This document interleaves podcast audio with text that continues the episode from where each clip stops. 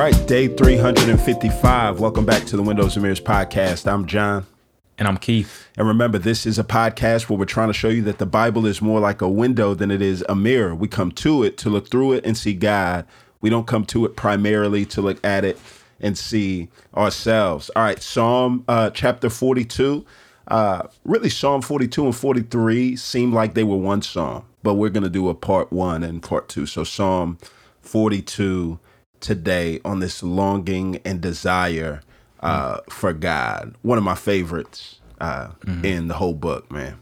Mm, hmm Yeah, there's this. Um, it's a lament, so right. So it's a it's a right. lament, but instead of anger, right, we see longing, right? right. So it's like a longing for the life giving presence of God, mm-hmm. and um, you know, the psalmist is this master illustrator, right? right? He says, "Yo, in the same way, a deer longs for streams of water. I long for God. God right. is compared here to these streams to indicate that He is the only one that brings satisfaction, right? right. And so we know that, man, as humans, um, we are often those, and I borrowed this metaphor, we are often those who crave salt but are dying of thirst, mm. right?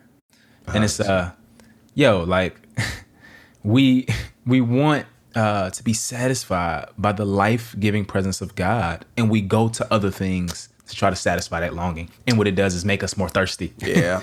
Yeah. Right. Yeah. And so the psalmist here, though, he's like, yo, man, I want to be in the presence of God. And regardless of if we can articulate it or not, whether we admit it or not, or or or or if we're aware of it, um, this is what we all want. Like God is all satisfying uh, to our souls. Yeah.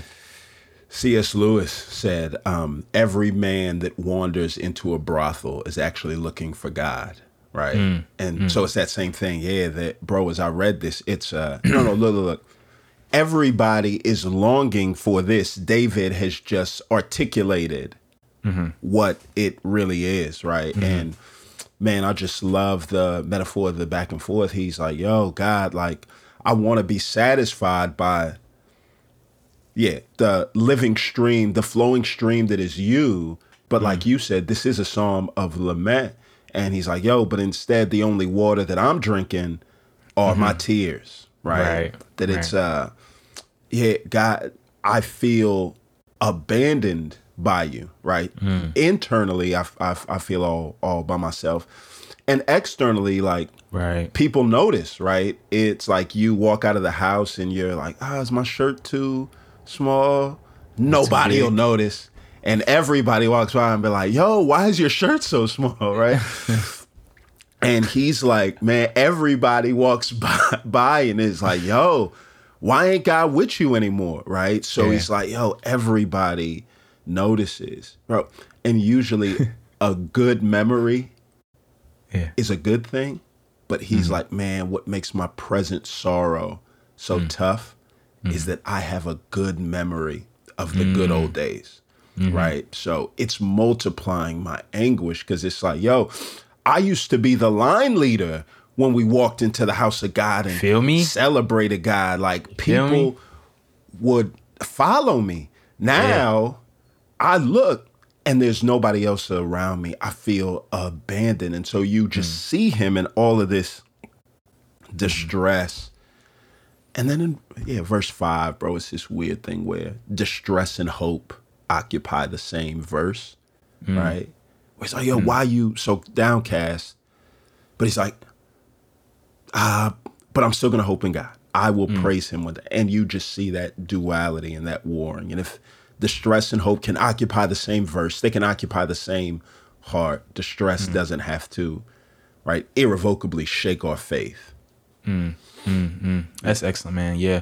I remember um, early in the pandemic, Psalm 42 and I think Psalm 84. So it's like doubled. Yeah. So you just remember them like that. But they both kind of get at this theme of not being able to be with the people of God, singing the praises of God. Right. right?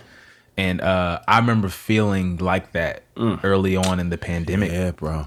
And uh, just thinking like, you know, how much of a privilege yeah worship is mm. rather than, you know, we see it like an obligation. It's, oh right. man, Sunday, I gotta, you know, it's a privilege and how much you know i said this before deprivation is often a prerequisite prerequisite to appreciation, right? Mm. It's like when we don't have these things, we realize how much how good they were for us, right? And you see it every time somebody comes back to worship service now. Yeah. It's like, oh man, you know, yo, I missed it. Even yeah. if they was on some like, even if they was hesitant, it's like a, oh nah, like this is this is it, dog. Like I'll never for for uh, forget, bro. It was man after a year of being in the pandemic, and it's mm-hmm. crazy because it's like, so you know I can say it now because we're you know six months removed. But when we 1st mm-hmm. came back, I was even like, shoot, son, all right, the whole grind again. You know what I'm saying? I kind of got used to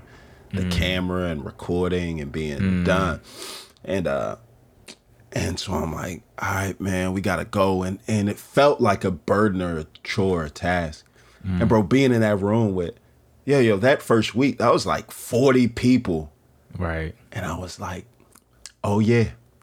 Right. Oh yeah. Oh my yes. god. It's different. There's just it something is. about yeah, being gathered with the people of God that increases our of affection for God. And yes. that's why Psalm 42, right, is where it is. There's something about being alone, like being by yourself that has mm-hmm.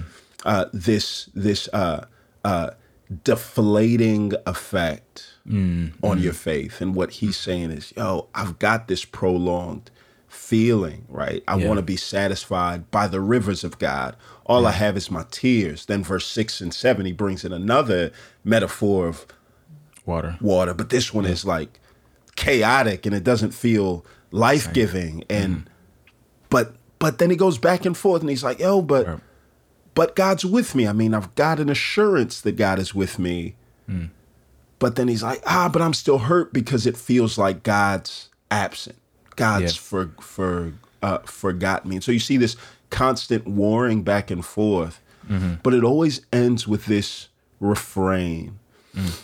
where he doesn't just ask the questions or throw up the laments and leave them floating, mm. but he constantly speaks back to his own heart. There's this mm. there's this hope that he has that he clings onto because he knows his God. Yeah, and and when you're in these places where it's like, man, God, I I want you, but I don't have you. Yeah. There's something you should do. You should be mindful of how you listen to yourself. Right.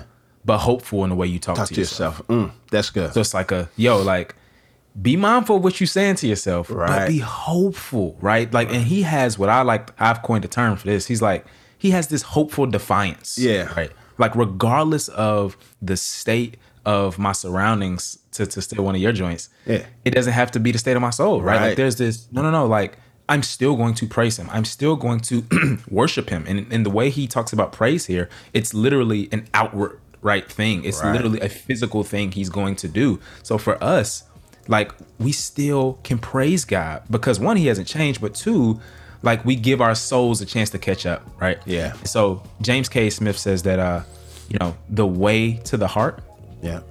Is through the body. Mm. And what he means by that, you know, don't let that go over your head. Like what he means is it's like, yo, our hearts, some like our bodies sometimes can be the vehicle right. that allows our souls to catch up. So we still pray. We still lift right. our we still sing songs of worship even when life feels like it's crushing us. Right. Because we know and we have this hopeful defiance mm. that at some point our souls and our hearts will catch up and we will experience the life giving presence of our God. Mm. Amen. Let's pray. Father, we pray that you would instill that hopeful defiance inside of us this day and every day. It's in Jesus' name we pray. Amen.